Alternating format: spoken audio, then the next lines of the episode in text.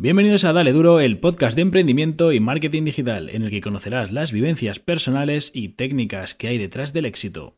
Presentado por Fernando Navarro. Hola, muy buenas a todos. Bienvenidos a un capítulo más de Dale Duro, capítulo 8. Hoy tenemos con nosotros a Javi Sánchez. Hola Javi, ¿qué tal? Hola, buenos días. ¿Qué tal, Fernando? Muy bien. Cuéntanos un poquito. Buenos días, porque tú estás, ¿dónde estás ahora? Ahora mismo estamos en Perú. En Perú, Estoy tenemos en ahí, Lima. Tenemos ahí un cambio horario. Muy bien. Cuéntanos un poquito de ti. Pues nada, soy Javier Sánchez, soy de un pequeño pueblo de Valencia. Y bueno, me podría decir actualmente como emprendedor. Siempre he estado un poco perdido, no he sabido nunca cómo llamarme porque he hecho mil cosas en mi vida. Y siempre he tenido esa falta de etiqueta o que todo el mundo te intenta etiquetar, pero ahora mismo, pues bueno, la palabra emprendedor me puede, me identifico con ella. Perfecto, perfecto. Muy bien, pues aquí en el, podcast siempre, siempre nos gusta empezar por detrás y vamos a empezar con esos, con esos primeros fracasos que hayas tenido. Cuéntame un poquito si quieres cómo empieza, cómo empieza esa aventura, que seguro que, que algo tienes que contarme. Sí, pues bueno, a ver, mi, mi primer fracaso que, que puedo decir eh, fue cuando tuve 14 años, es decir, bien pronto. Digo fracaso porque fue en tercero de la ESO, ¿vale? Es decir, en tercero de la ESO yo suspendí ocho asignaturas. O sea que imagínate. Sí, me de suena. esas Eso, ocho- eso me de suena. esas ocho- de esas ocho incluían religión y educación física. O sea que sigue imaginando. y nada, bueno, era un poco. No era malo, pero era pues un poco me sentía fuera del lugar, me pasaba el día bromeando en clase y bueno, mi madre pobrecita iba frita, siempre le llamaban y fue mal la cosa. Y ya ese año pues fue catastrófico. Y nada, y mi padre, pues mi padre trabajaba de hace muchos años en Ibiza, en las temporadas de verano, y nada, su, su respuesta fue, te has estado todo el año tocando los huevos, pues te vas a venir todo el verano a trabajar. Yo tenía 14 años, tercero de la ESO. Vale. Claro, en principio fue un mundo, ¿no? ¿Cómo me voy a ir? A ir allí, yo papá tranquilo, que recupero en septiembre, que se puede recuperar, son muchos trabajos, nada, ni septiembre ni nada, no se ha hecho nada en todo el año, ahora me obligó a repetir, no, no tuve la oportunidad como de, de recuperar ni nada. Me Ya, imagino pues. que, que- que allí de camarero, ¿no? Supongo, porque...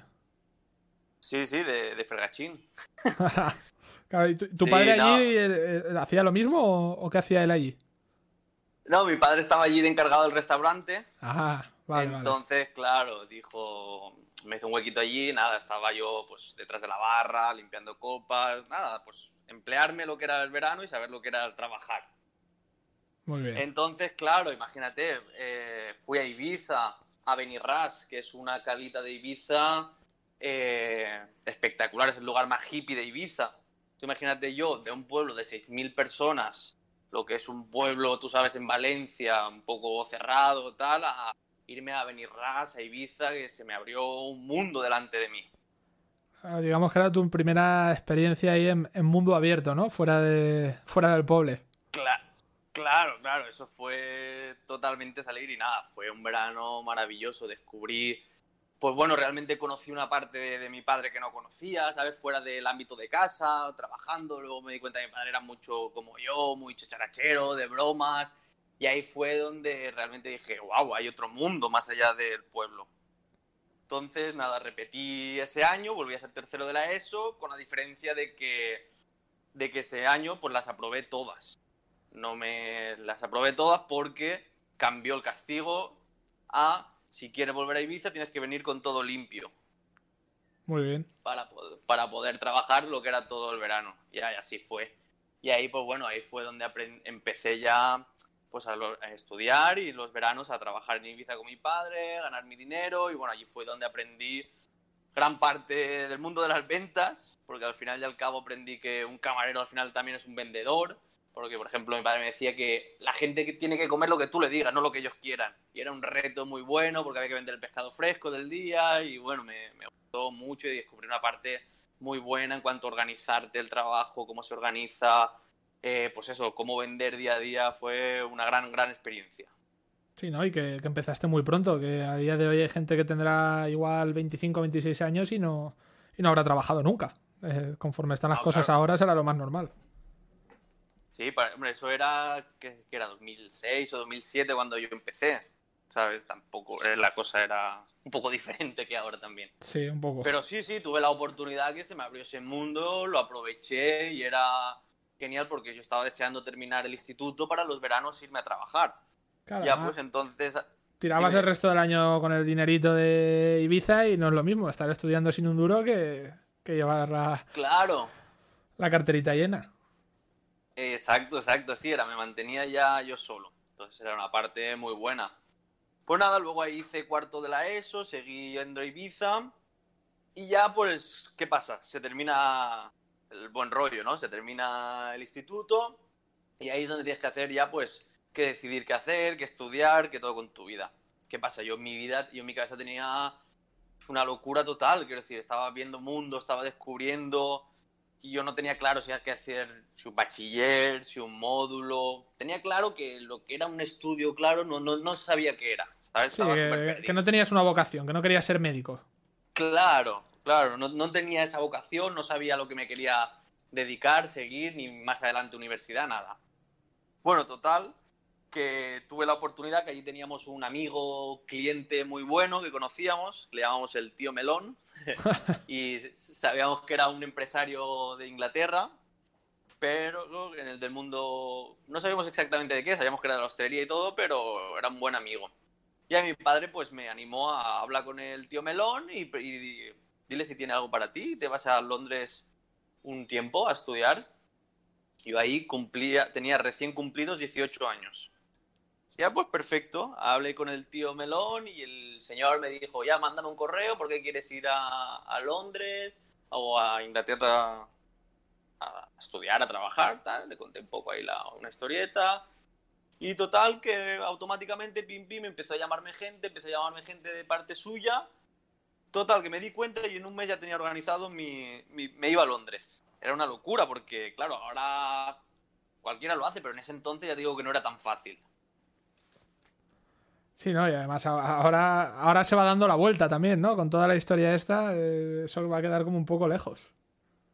Sí, antes era, era una vida. Yo empecé a ver que me llamaba gente, asesores suyos, gente de su tal, y resulta que el tío era un pez gordo de Inglaterra.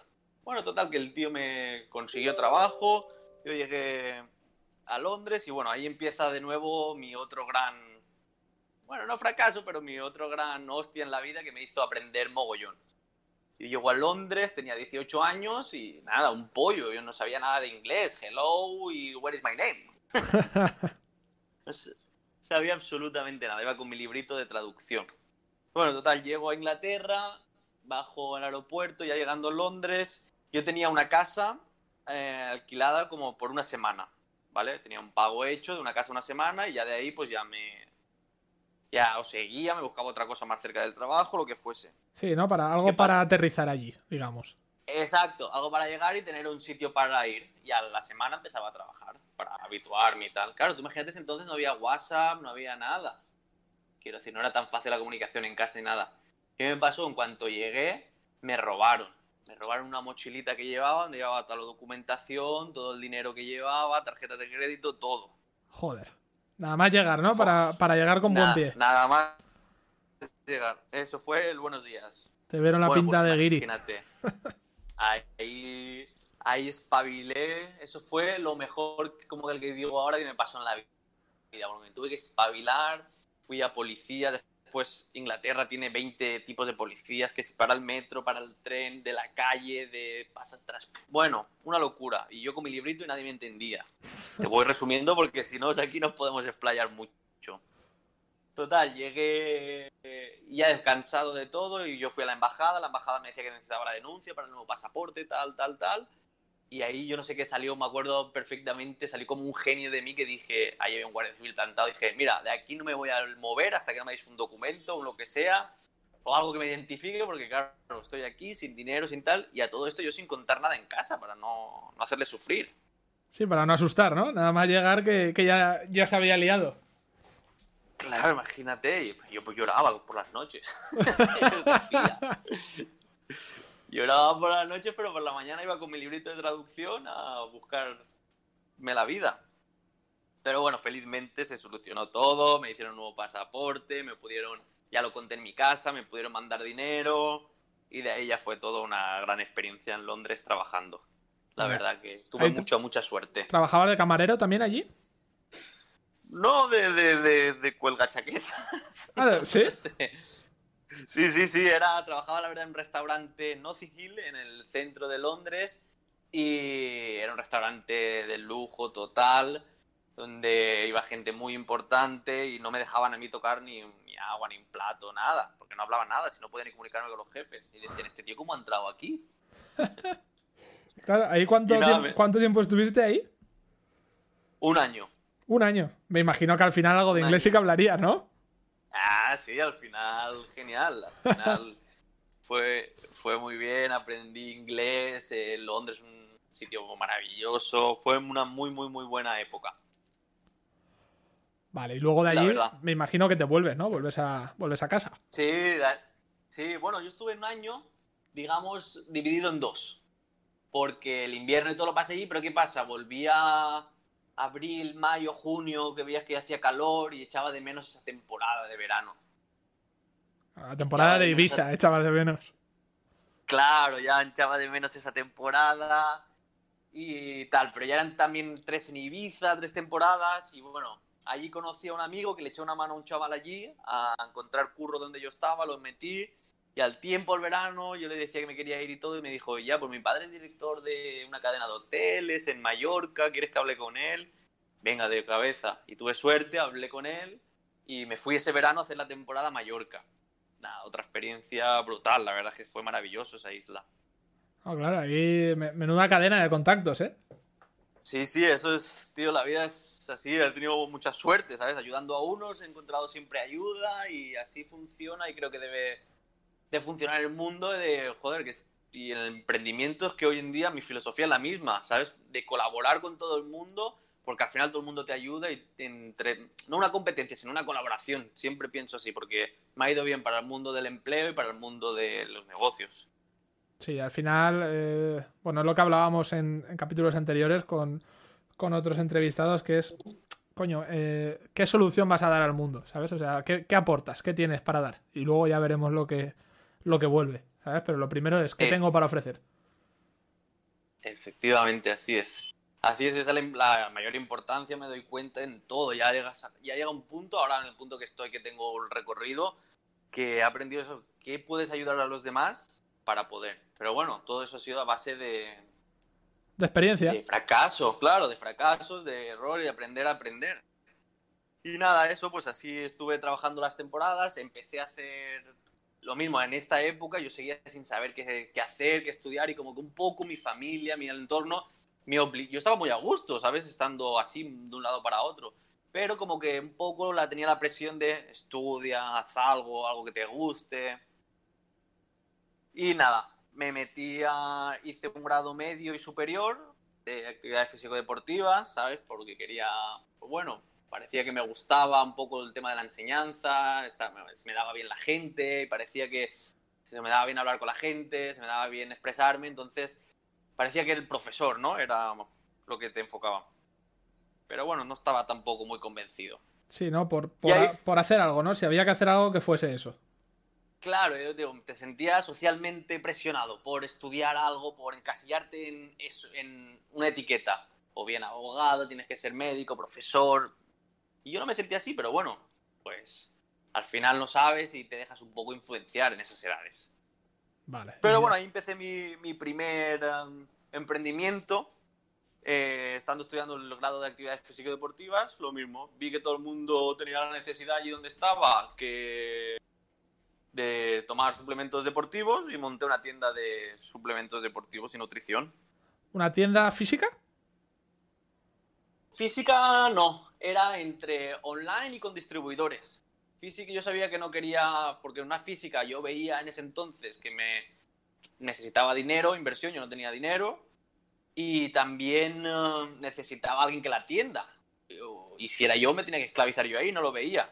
Entonces trabajaba a través de, gente. A través de. Le vendía a los gimnasios, vendía en mi colegio y en mi. En, en, mi, en el módulo, pues, a, como todo el mundo era de diferentes pueblos, de diferentes lugares, a todo el mundo le daba comisiones para que le vendieran a sus amigos. Hice ahí una pequeña cadena, una red.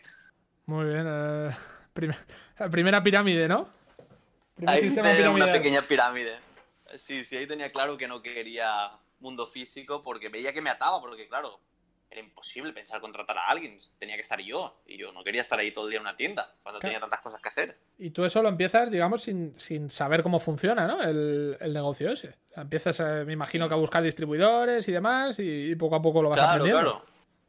Sin saber absolutamente nada, ni de la distribución ni de la venta, simplemente era por un poco la lógica, ¿sabes? Ahí no había ni costes, ni gastos, ni... Ah, hoy lo piensas y dices, ostras, pero me sirvió pues para pagarme un poco durante, mientras estudiaba y aprendí mucho. Sí, sí, ¿no? Ahí ya tienes que tener un contacto, pues eso, al final con clientes, seas quien sean, con proveedores, con envíos, ¿no? Envíos que llegan tarde, tienes que dar la cara. Claro. Me imagino, claro. envíos. Sí, sí, luego yo era pues un poco la ilusión de ver algo que habías hecho por ahí. Yo todo lo que ganaba más o menos después hacía camisetas, se las daba a todo el mundo y no sé, me hacía esa ilusión de ver a la gente que iba con, con mi marca, que, que me llamaban, ese movimiento me, me gustaba. Sí, sí, sí, sí. Porque ganar, ganar no se ganaba nada. pues. Sí, a ¿qué ver, dice? ganabas algo, ¿no? Lo mismo, empecé a ganar ahí experiencia. Y nada, termino, pues eso, terminé el grado superior ya después también. Hice un verano, eh, hice las prácticas y estuve un verano trabajando en una escuela de kitesurf en Denia. Y nada, ya te digo, un mundo completamente diferente y fue un muy buen verano. Claro, tú Y estabas nada, acostumbrado a a un verano más duro, ¿no? En, el- en la restauración, por mucho que te gustase, al final eso es duro. No, sí, sí, yo ya me quería salir, la verdad es que ya llevaba un año sin hostelería, porque la hostelería me gustaba mucho, disfrutaba, pero era dura y pesada ya cuando se vuelve un trabajo, Sí. un trabajo muy duro. Para una temporadita Muy está duro. bien, pero. Pero luego Claro, ya te yo va tenía-. Nada, nada, tenía claro que no quería dedicarme a eso, me gustaba, porque me, me- me sigue gustando, pero es duro y sacrificado, la verdad. Muy bien, entonces eh, aquí estás en la, en la escuela de, de kitesurf porque has llegado a través de las prácticas, ¿no? Ahí llegué, llegué a través de las prácticas y nada, estuve un veranito, me quedé como instructor después en verano, me ofrecieron quedarme y nada, fue un verano de disfrute total, un cambio total. No era un trabajo para mí, era un disfrute. Imagínate Denia, la playa, verano, ambiente. Sí, gente de tu edad, ¿no? Seguramente, o muy parecida. Claro, con el mismo rollo. Estaba, fue increíble. Muy bien. Y nada, ahí después, a partir de ahí, eh, tuve un perro. Me compré un- una perrita, una labradora. Siempre me habían gustado y tal, y bueno, tenía ilusión. ¿Qué pasa? Me, empecé a apuntar a clases, iba a clases de entrenamiento y me moló muchísimo el rollo. Me moló muchísimo el rollo.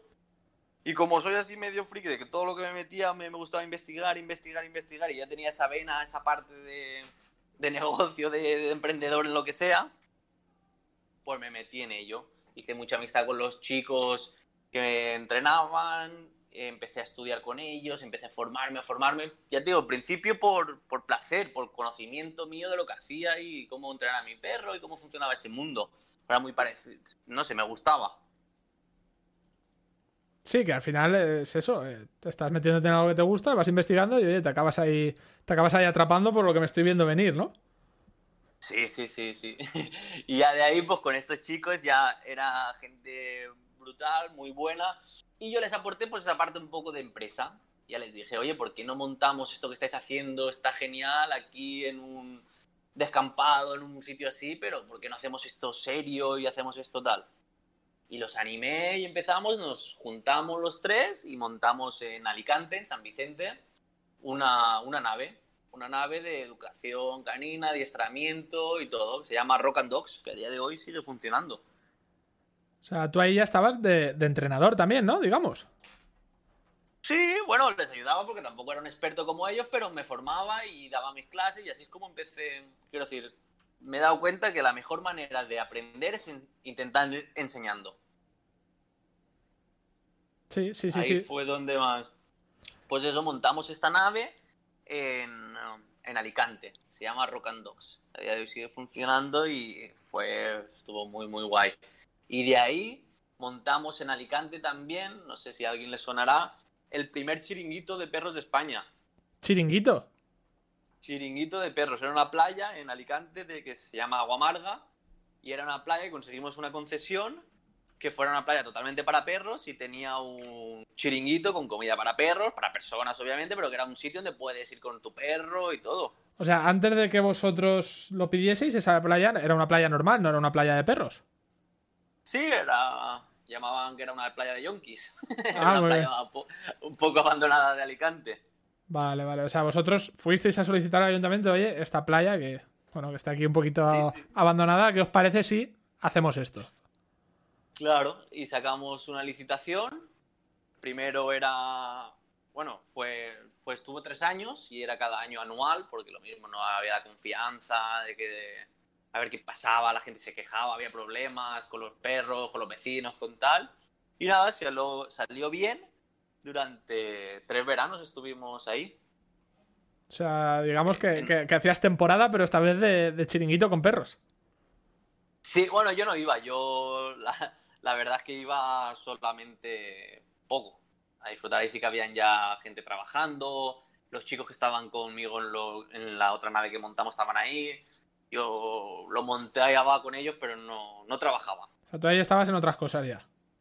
Sí, sí, yo ahí lo gestionaba. Vale. Y nada, eso fue una experiencia ahí brutal, muy, muy guay. O sea que el mundo del perro, ya, ya mi vida ahí se encaminó en el mundo ese. Porque ya te digo, tenía dos negocios de ese mundo, me apasionaba, cada vez estaba entendiendo más, me formé un montón, un montón, un montón.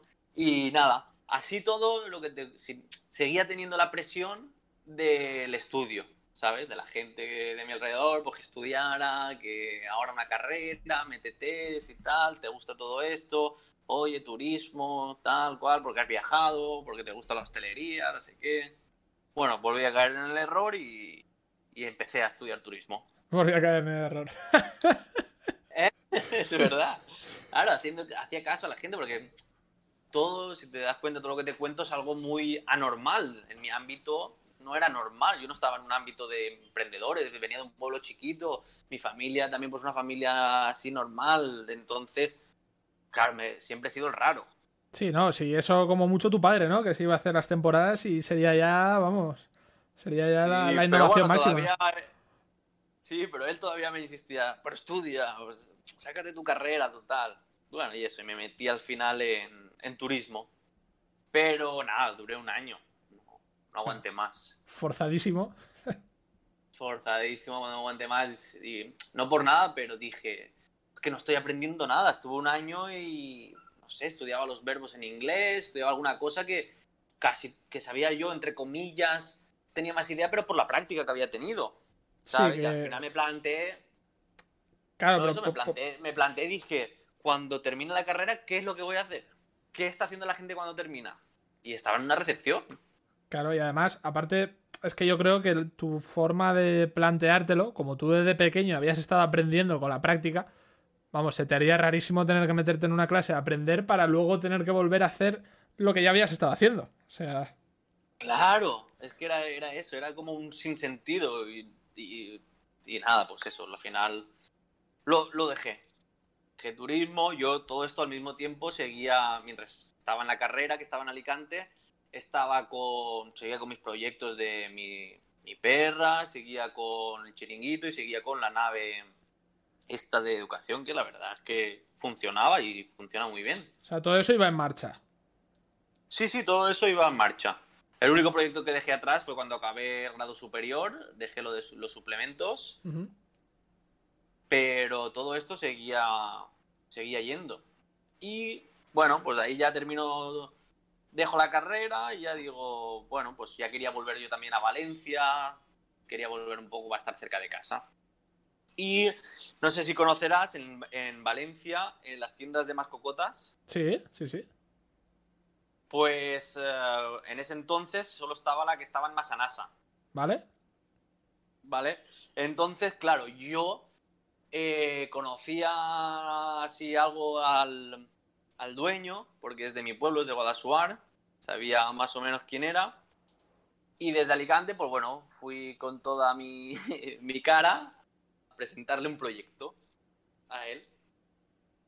Entonces me, me, fui directo a hablar con él, le presenté el proyecto de montar dentro de las tiendas la escuela de educación canina. Más o menos lo que estábamos haciendo en Alicante, reproducirlo allí. Vale. Y nada, el tío Vicente me dijo, sí, adelante, prueba si quieres, te doy un tiempo, ahí están las instalaciones, te dejo que las utilices y prueba a ver. Pero yo ya te digo, era como autónomo, aparte mío de la tienda todo, ya pues probé. Y nada, pues eso le metí muchas ganas, pasaba yo las tardes en la tienda, eh, subiendo a la gente, invitándola a subir, empecé con las clases, pam, pam, pam, pam. Y en poco tiempo pues me hice con un grupo.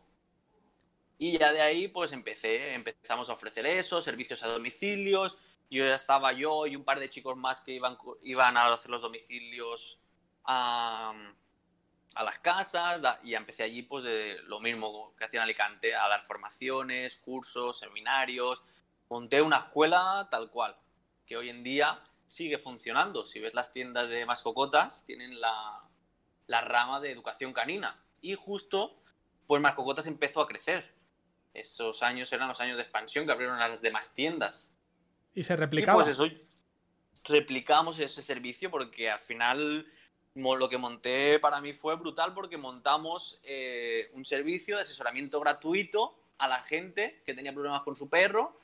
Y claro, en ese entonces y hoy en día la, educación canina era muy cara, la gente era poco accesible porque, bueno, las sesiones son, suelen ser individualizadas, claro. Entonces lo que hicimos allí fue, ¡pum!, meter el servicio de la tienda, dar las clases a un precio bajísimo para que vengan ¿vale? Y la tienda lo que ganaba era la recurrencia de la gente. Es decir, la gente volvía siempre. Y los precios, ya te digo, eran precios muy populares. Creo que eran 11 euros, 4 o 5 sesiones o algo así en grupo. O sea, nada. Regalado, como el que dice, para que la gente fuera recurrente a la tienda. ¿Y qué pasa? Que después, a través de un asesoramiento que le dábamos, pues bueno, tu perro tiene este problema, utiliza este producto, dale aquello, mira la comida, hacíamos una venta indirecta muy fuerte y una prescripción muy fuerte.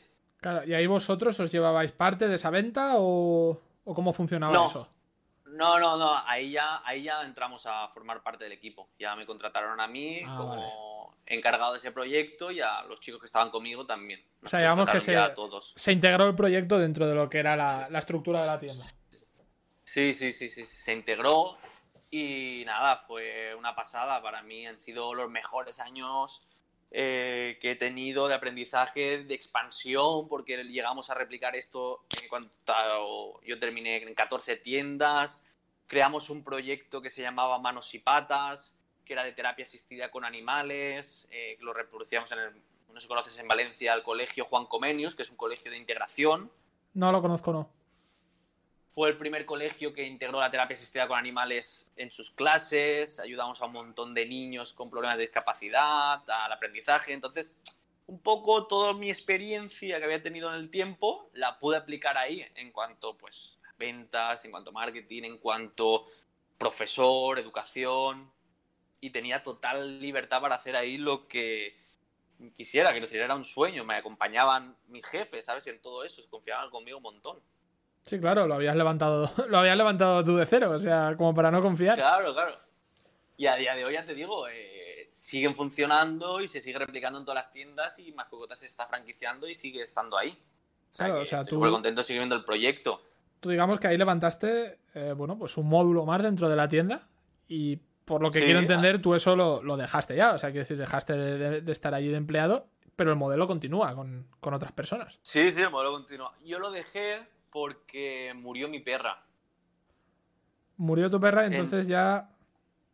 Murió mi perra y así de repente, ¿sabes? yo iba a trabajar la tienda con ella. Ella siempre venía conmigo, trabajaba con ella, terapia con los niños. Quiero decir, hay vídeos por YouTube si ponéis terapia asistida con animales más cocotas o ponéis eh, manos y patas, salen vídeos para que conozcáis un poco lo que era.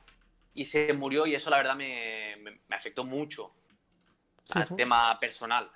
Fue como un, cierre de esa etapa, ¿no? De hostia, la perra que siempre ha estado conmigo, que la que inicia esto, ha muerto. Mm. Exacto, Exacto, yo inicié todo eso con ella y, y seguí trabajando un tiempo, pero no era lo mismo. Y entonces ya anímicamente pues no me sentía bien, no me sentía con esas ganas, estaba perdiendo un poco esas ganas de innovar, de hacer cosas y decidí dejarlo. La verdad que con mucha lástima eh, decidí dejarlo porque ya no me sentaba bien, ¿sabes? Con eso, me pesaba más lo otro. Y por suerte, pues bueno, como no era el fin del mundo, ya te digo, era el trabajo ideal, lo mejor que me ha pasado. Pero me faltaba ese ánimo. Entonces yo, como siempre he sido bastante impulsivo y creer en lo que hago, preferí ser sincero y decir, mira, ya está cerrada esta etapa, y hoy en día sigo contento porque tengo una muy buena relación con ellos, veo que sigue adelante, pero bueno, se terminó el ciclo ese y ya está. Sí, no, hay veces que, que las cosas tienen que acabar por una u otra cosa. Eh, lo bueno es saber cuándo, cuando realmente has acabado y dejarlo, porque hay veces que se acaban las etapas, nos negamos a, a creerlo o a pensarlo. Y, y, ahí es cuando seguir es cuando se hace cuando se hace duro de verdad. Es decir, si tú, yo creo que si tú te hubieses forzado ahí a seguir, hostia, pues tu experiencia ahora sería otra, creo yo. Claro, sí, no, no, yo eh, igual si hubiese forzado yo que perfectamente podría haber seguido, ¿sabes? No pasa nada, pero no hubiese seguido haciendo lo que yo quisiera, no, no, no habría sido igual lo que tú dices, no, no habría sido. Claro, sí, perderías esa sensación de estoy aquí porque quiero, estoy aquí obligado. Mm, exacto. Muy bien. ¿Y de aquí y nada, a pues, dónde de sigues? ahí, de ahí sigue un poco la historia, pues conocí a un chaval, conocí a un chaval francés, así por casualidad, que tenía una idea muy buena, tenía una idea que me gustó, estaba montando, quería montar una cadena de heladerías, una franquicia de heladerías de helados a la plancha. No sé si habéis visto alguna vez, que son sobre una plancha Sí, sí, sí. de esta una plancha a menos 20 grados que hace un helado delante de ti. Bueno, era un show y buah, me fascinó. Me fascinó, me gustó un montón, conocí a este chaval y dije, buah, pues a ello. Aposté por él, por su idea y monté una tienda. La, bueno, no sé si conoce la franquicia, se llama Escobar. Eh, pues no sé, no sé cómo se llama la que yo he estado, pero yo sí que he estado en un par. Una en el centro de Valencia, que, que es lo que tú dices, hacían eso. Eh, y otra cosa más, sí. que no recuerdo que era que también llamaba la atención. Como un cono de. los gofres, Eso. los gofres de, lo- sí, los gofres de burbujas. Eso es, eso es. Y como un cono de. Como el crepe no era un crepe normal, era como en una especie de cono de helado o alguna historia así también Ah, rara. sí. Esa era la competencia. Ah, pues eso. Sí, sí, no, pero eh, había tiendas en la Plaza de la Virgen, en la Plaza de Toros, en el centro comercial. um, bueno, o sea, em, llegamos a abrir 14 tiendas. claro, y tú ahí arra- arrancaste con él, ¿no? En paralelo, digamos. Ahí, sí, sí, ahí arranqué yo, abrí la primera tienda en Alcira, en Alcira, Valencia.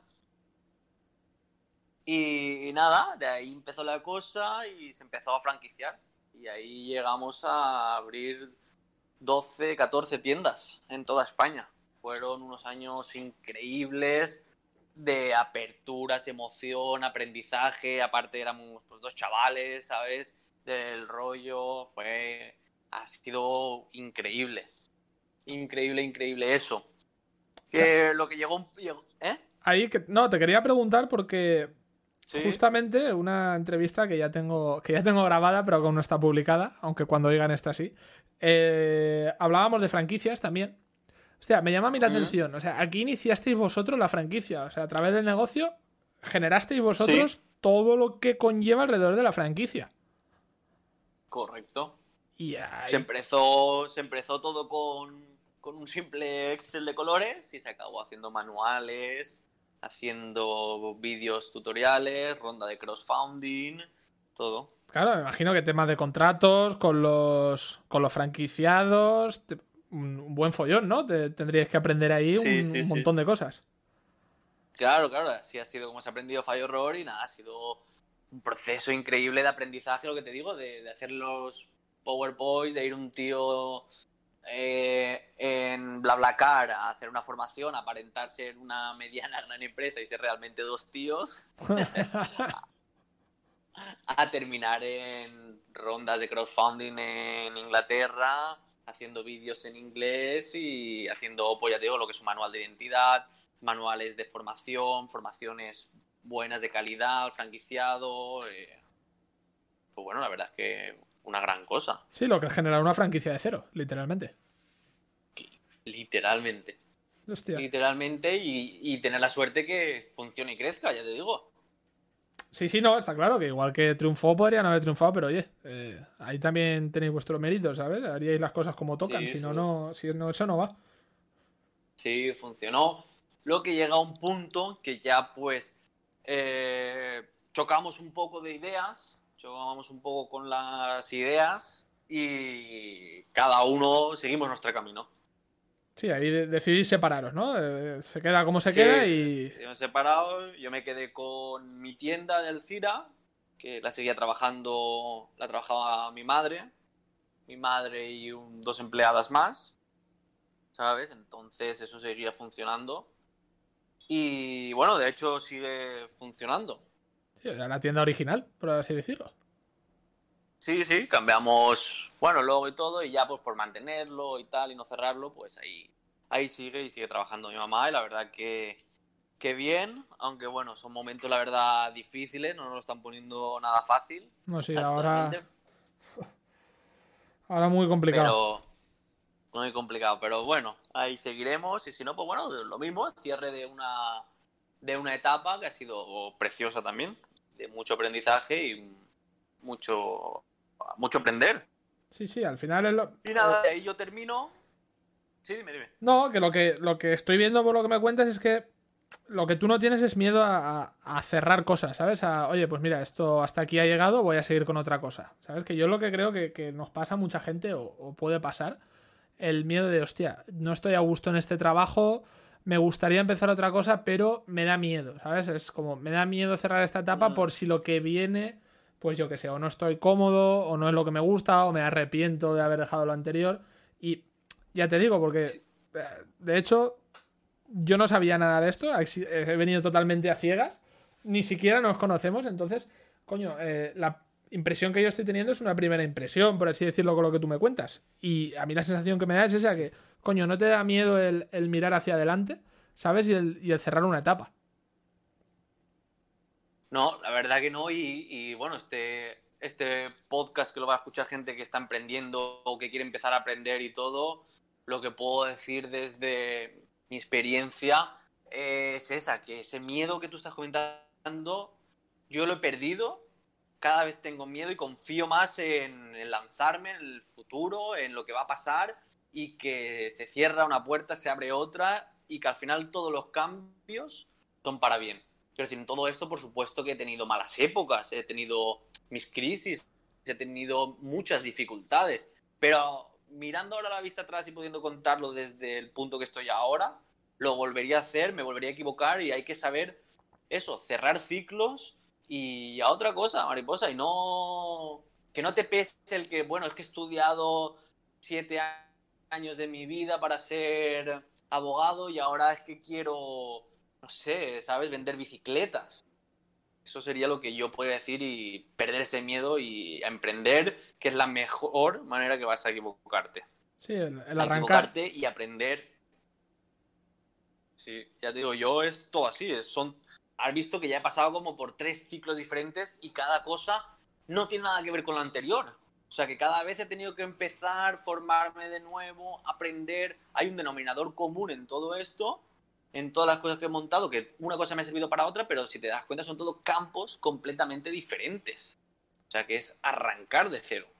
Sí, es lo que tú dices, son campos diferentes, pero una cosa te va llevando a la otra, lo que tú comentabas. Mira, la experiencia de camarero, que tu padre te decía que había que vender eh, lo que tú quisieras. Mira, eso ya te enfoca hacia la parte comercial un poco quieras que no. Trato con la gente, importante, el saber hablar, el demás. Luego, lo que tú dices, la formación de grado medio, grado superior. Seguro que algo ahí te llevó también hacia, ¿sabes? Al final, todo lo que hacemos Claro, claro. nos enfoca, por así decirlo, aunque no nos demos cuenta. Exactamente, exactamente. Entonces la gente lo que le animaría es a perder el miedo y hacer lo que realmente te gusta, volverte un experto en ello. Eh, aunque sea, no sé, hacer papiroflexia. Veo gente que se gana la vida haciendo papiroflexia en TikTok, por ejemplo. ¿Me, me entiendes? Que la cosa más tonta que pensamos, si para ti te gusta es una pasión y luego aparte ya metemos un poco más el tema empresarial, lo que estabas comentando al principio, ayudas a la gente, solucionas problemas, va a funcionar sí o sí. Sí, en eso. Y seguro que va a funcionar más que un modelo estándar de carrera, curso, formación. No digo que no haya que formarse, por supuesto que hay que formarse y nunca hay que dejar de formarse. Pero de lo que tú elijas o lo que tú quieras.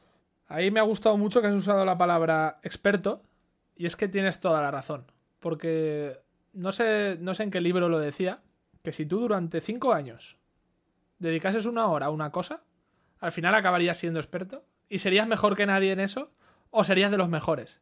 Sin embargo, si tú intentas ser uno más, por lo que estamos diciendo, un estándar más, vas a ser alguien mediocre, ¿no? Alguien, alguien normal, alguien que va a tener, bueno, pues sí, su trabajo que se va a tener que conformar y poco más, ¿sabes? O sea, al encontrar esa cosa que te motive a ti a, ser experto, pues como en tu caso fue el tema de, de los perros o, como en el caso de otra gente ha sido, pues yo que sé, el tema de programación y demás, hostia, para mí es una clave, ¿eh? O sea, el, encontrar eso en lo que en lo que quieres dedicar tantas horas que no vas a notar que estás trabajando ni que estás esforzándote, ¿sabes?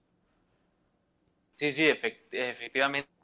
Al final, eso, vamos a un mundo, o veo yo que aún hacia un campo de nichos, ¿sabes? Que las palabras se va a buscar gente especialista en lo que menos te esperes y al final el volverte el experto que estamos hablando va a ser lo que te va a salvar. Y todo el mundo, creo que lo que yo he hecho, digamos, podemos llamarlo trabajo como por proyectos, ¿vale? Yo trabajo una temporada, una cosa, tal.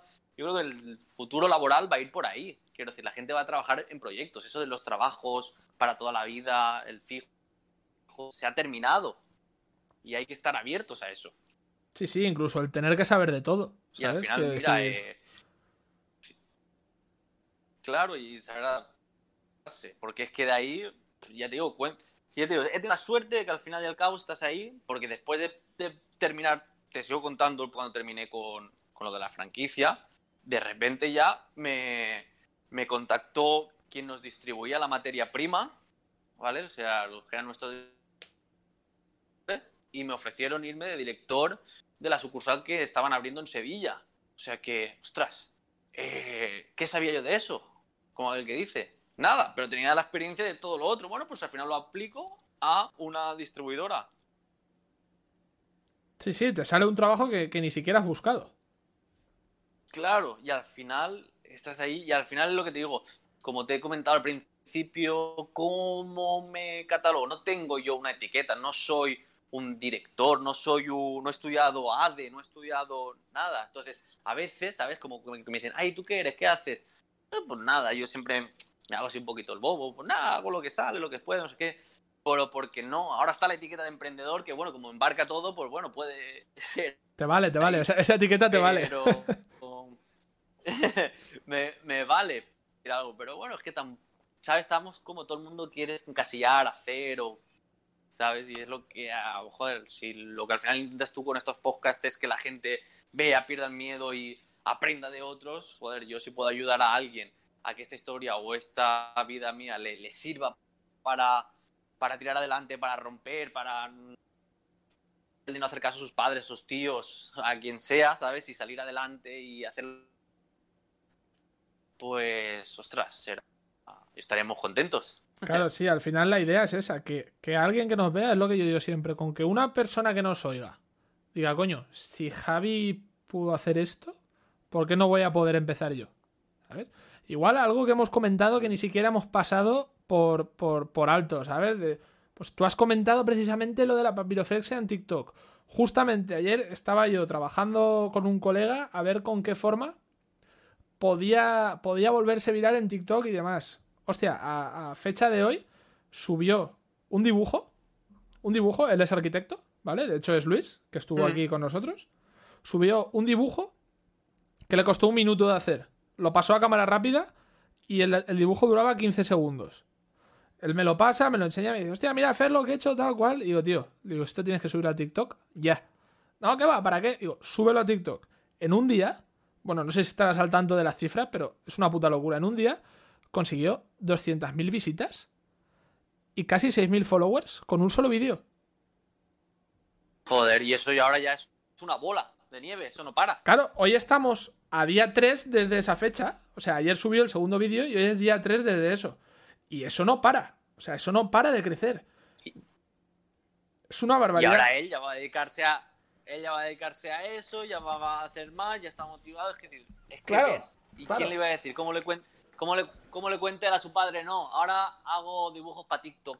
Claro, claro, no, Claro, mira, soy pues arquitecto y resulta que ahora, pues mira, es que ha llegado un momento, ¿sabes? Porque si puede conseguirlo, que dice, mira, pues oye, he creado una comunidad, ahora estoy, estoy haciendo cursos, me dedico a formar gente, pero es que estoy viviendo en Tailandia.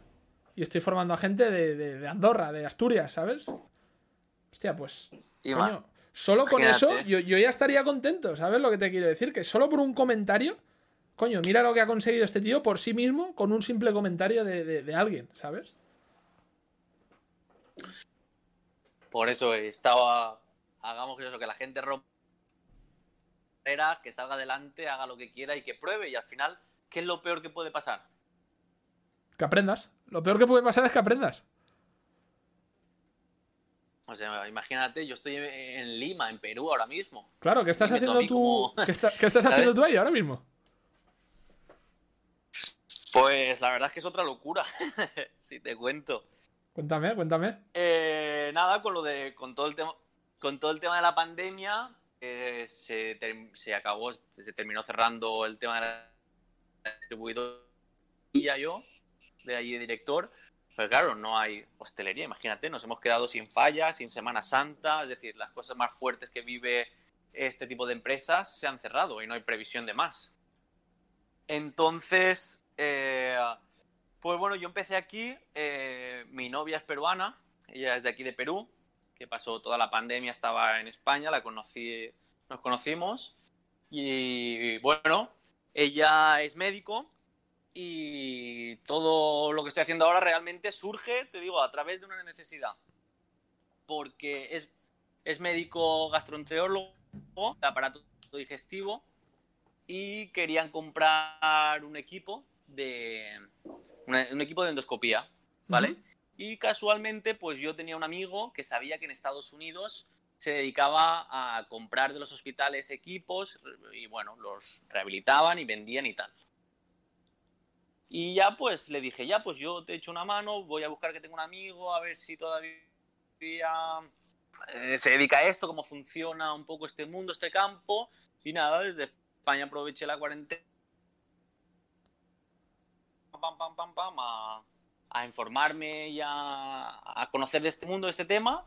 Y bueno, pues funcionó, fue bien. Importé un equipo desde España y, eh, y ya viendo la situación que había en España y que funcionó y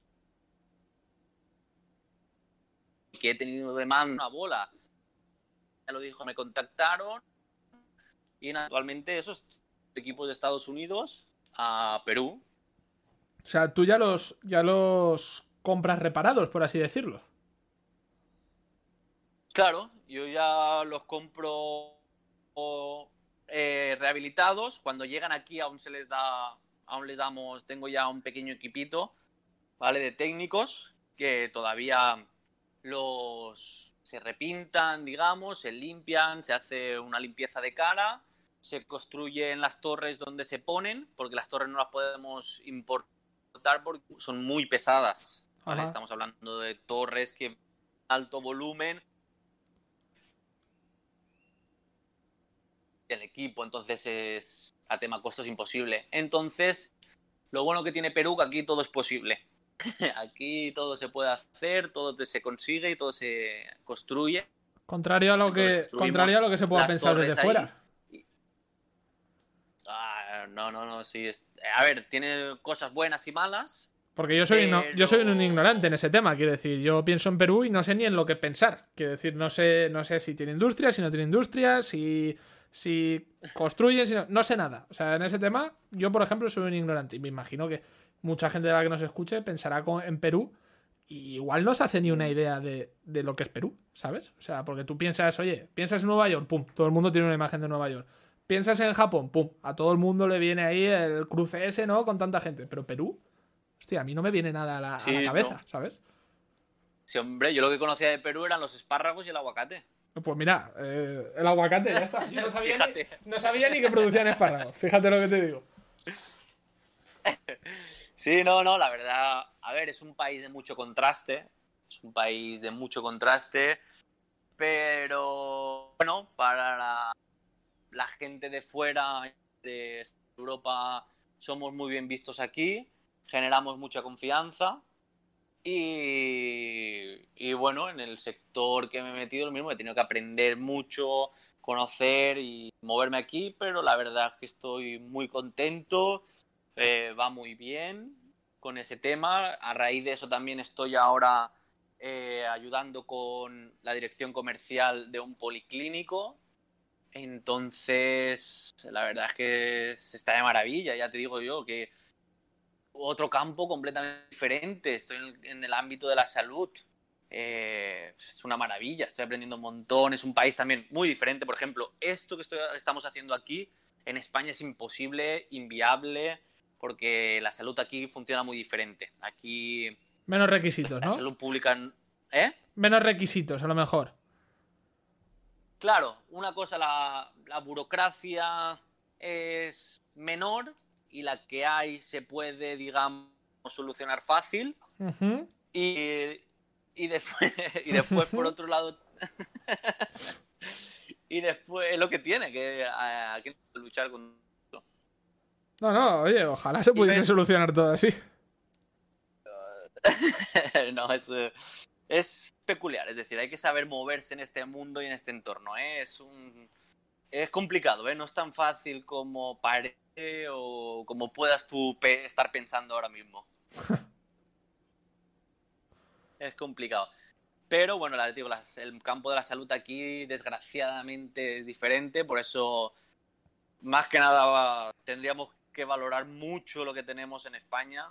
Tendremos que dar muchas gracias que nos ponemos malos, que cualquier enfermedad vas al hospital y te atiende, sabes que va a estar respaldado. Ahora que estoy fuera valoro mucho más todo eso, porque aquí posiblemente por una enfermedad puedes morir mucha gente. ¿Sabes? Sí, la mortalidad mayor por, por, cosas que aquí a lo mejor son, son unos días enfermo. Efectivamente, aquí la verdad que no. Y la verdad que estoy muy contento porque, ostras, gracias al trabajo que estoy haciendo, estamos haciendo, estamos haciendo que la sanidad sea accesible para mucha más gente. Entonces, pues bueno, ahora con la experiencia que tengo, quiero decir, esto cierra todo el circo, ayudando a la gente, estoy intentando, eh, quiero decir, mi servicio lo que hace es cubrir una necesidad, ayudar a un máximo de gente, aparte algo que me gusta, algo que ves un resultado y ves que por gente de menos recursos puede acceder a ello y bueno, quién sabe que a lo mejor esas personas se están salvando la vida gracias al trabajo que hacemos. No, no, seguro, seguro, en ese sector seguro. Sí, y nada, la verdad es que, bueno, hasta eso ya es hasta el día de hoy de mi actualidad. Y nada, pues es duro estar fuera de casa, la verdad, es, es complicado, más en un país tan diferente porque ya digo, es otro mundo, cuando dicen que esto es otro mundo, realmente es otro mundo.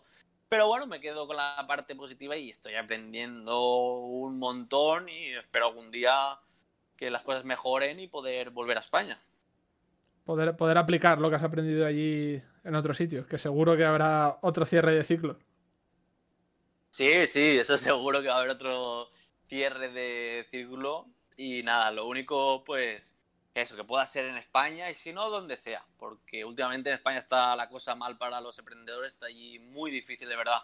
A tema todo, fiscal, legal, todo, Perú, que parece que está, ¿sabes? Que lo mismo, tú no conoces, nadie conoce, pero que un país que parece que está, bueno, parece, está algo más, está menos desarrollado que España, tiene una mejor visión de cara a la empresa, de cara al emprendedor, ¿me entiendes? Sí, más, más fácil, menos burocracia, ya está, ese es el resumen un poco. Sí, claro, y lo mismo. Eh, aquí, por ejemplo, hasta que no pasamos de los 10.000 soles mensuales no se tributa, no pagas tributos. ¿Cuánto sería eso en euros, más o menos? 3.000 euros. Claro, es que eso a mí me parece estupendo, quiero decir. Claro. ¿Cómo te voy a pagar por algo que no estoy generando, joder? Exacto. Eh, contratar un plan personal, pues aquí también es. Eh, cuesta menos y lo que se paga le llega más al trabajador. Claro, no se queda No se queda tanto en el proceso de cambio, entonces no es ni tan difícil para la empresa y el trabajador pues recibe más. Sí, porque con el mismo dinero eh, tienes al trabajador más contento porque le llega más líquido al final. Claro, y al final, pues, bueno, tienes cosas malas y, buenas y, eso, pero es decir, joder, un país así que, tenga esa visión, ¿no? Que haga las cosas de esta manera, pues también sorprende.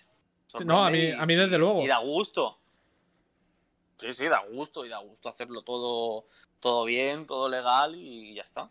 Claro, mira que, mira que te he dicho que no sabía nada y no me esperaba que fuese a acabar con un, bueno, eh, me dedico al tema de distribución de equipos médicos en Perú importados desde Estados Unidos, ¿sabes? O sea, me, esperaba cualquier cosa menos acabar, menos acabar así. Sí, sí, es una aventura, por eso la gente, pues bueno, mis colegas siempre me bromean y todo, hostia, ¿y ahora qué tal? Ahora siempre están con esa broma, pero bueno, ahora yo ya me lo tomo con humor, ya me, me, encanta, además ya hasta me gusta decir que estoy con otra cosa para picarles y crear ahí un ese poco de... sí, ¿no? Que, estén ahí un poco, un poco a ver qué haces.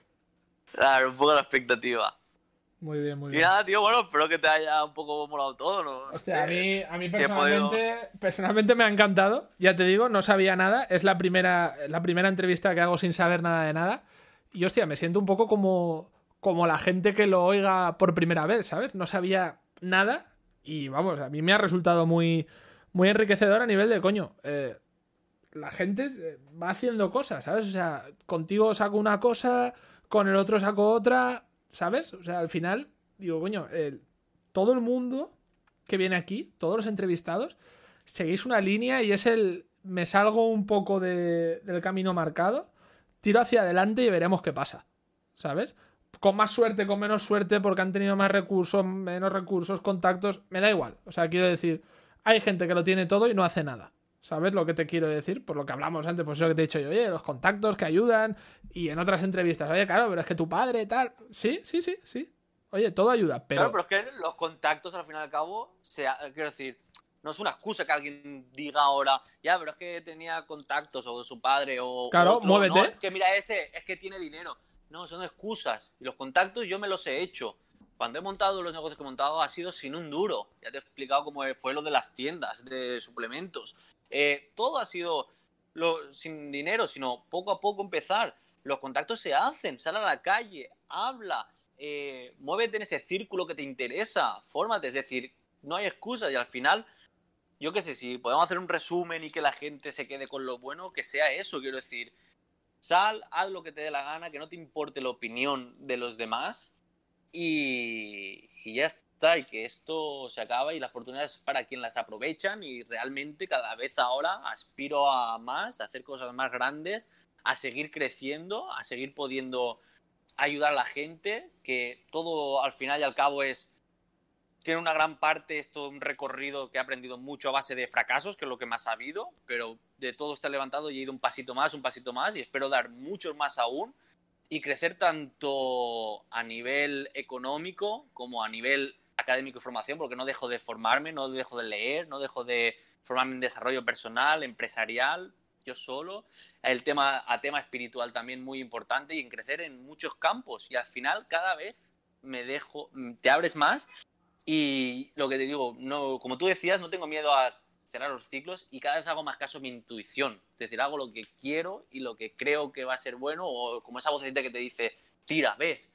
Y a todos nos pasa, pero siempre te da ese miedo, tener muchas barreras, pero todos tenemos esa voz que nos dice, haz esto, y, te quedas como siempre soñándolo. Ya, pues yo te digo que cuando aprendes a hacer caso a esa voz y a perder el miedo, todo funciona y todo va bien. Javier, pues con esta reflexión lo vamos a dejar aquí. Quiero, que, quiero cerrarlo aquí porque me, ha encantado este, este último trozo y quiero que la gente de verdad se quede con esto sin, sin que se queden con nada más. Muchas, muchas gracias de verdad por, haber participado, por habernos contado tu, vida realmente, más que tu experiencia, tu vida. Y espero que te vaya muy, muy bien y, y sigas creciendo y ayudando a la gente. Pues nada, gracias a ti, Fernando, porque para mí también ha sido algo personal, ¿sabes? También me, ha gustado la primera vez que cuento mi vida así a alguien y de esta manera y por lo menos se va a quedar ahí para mí, para el recuerdo. También a tema personal, también me estás ayudando y es algo que me va a ayudar a, crecer. gracias. Me alegro poder ayudarte. Muchas gracias, Javi. Bueno, Fernando, gracias. Gracias por estar al otro lado. Si os ha gustado no olvidéis compartirlo y suscribiros para no perderos el capítulo del próximo miércoles.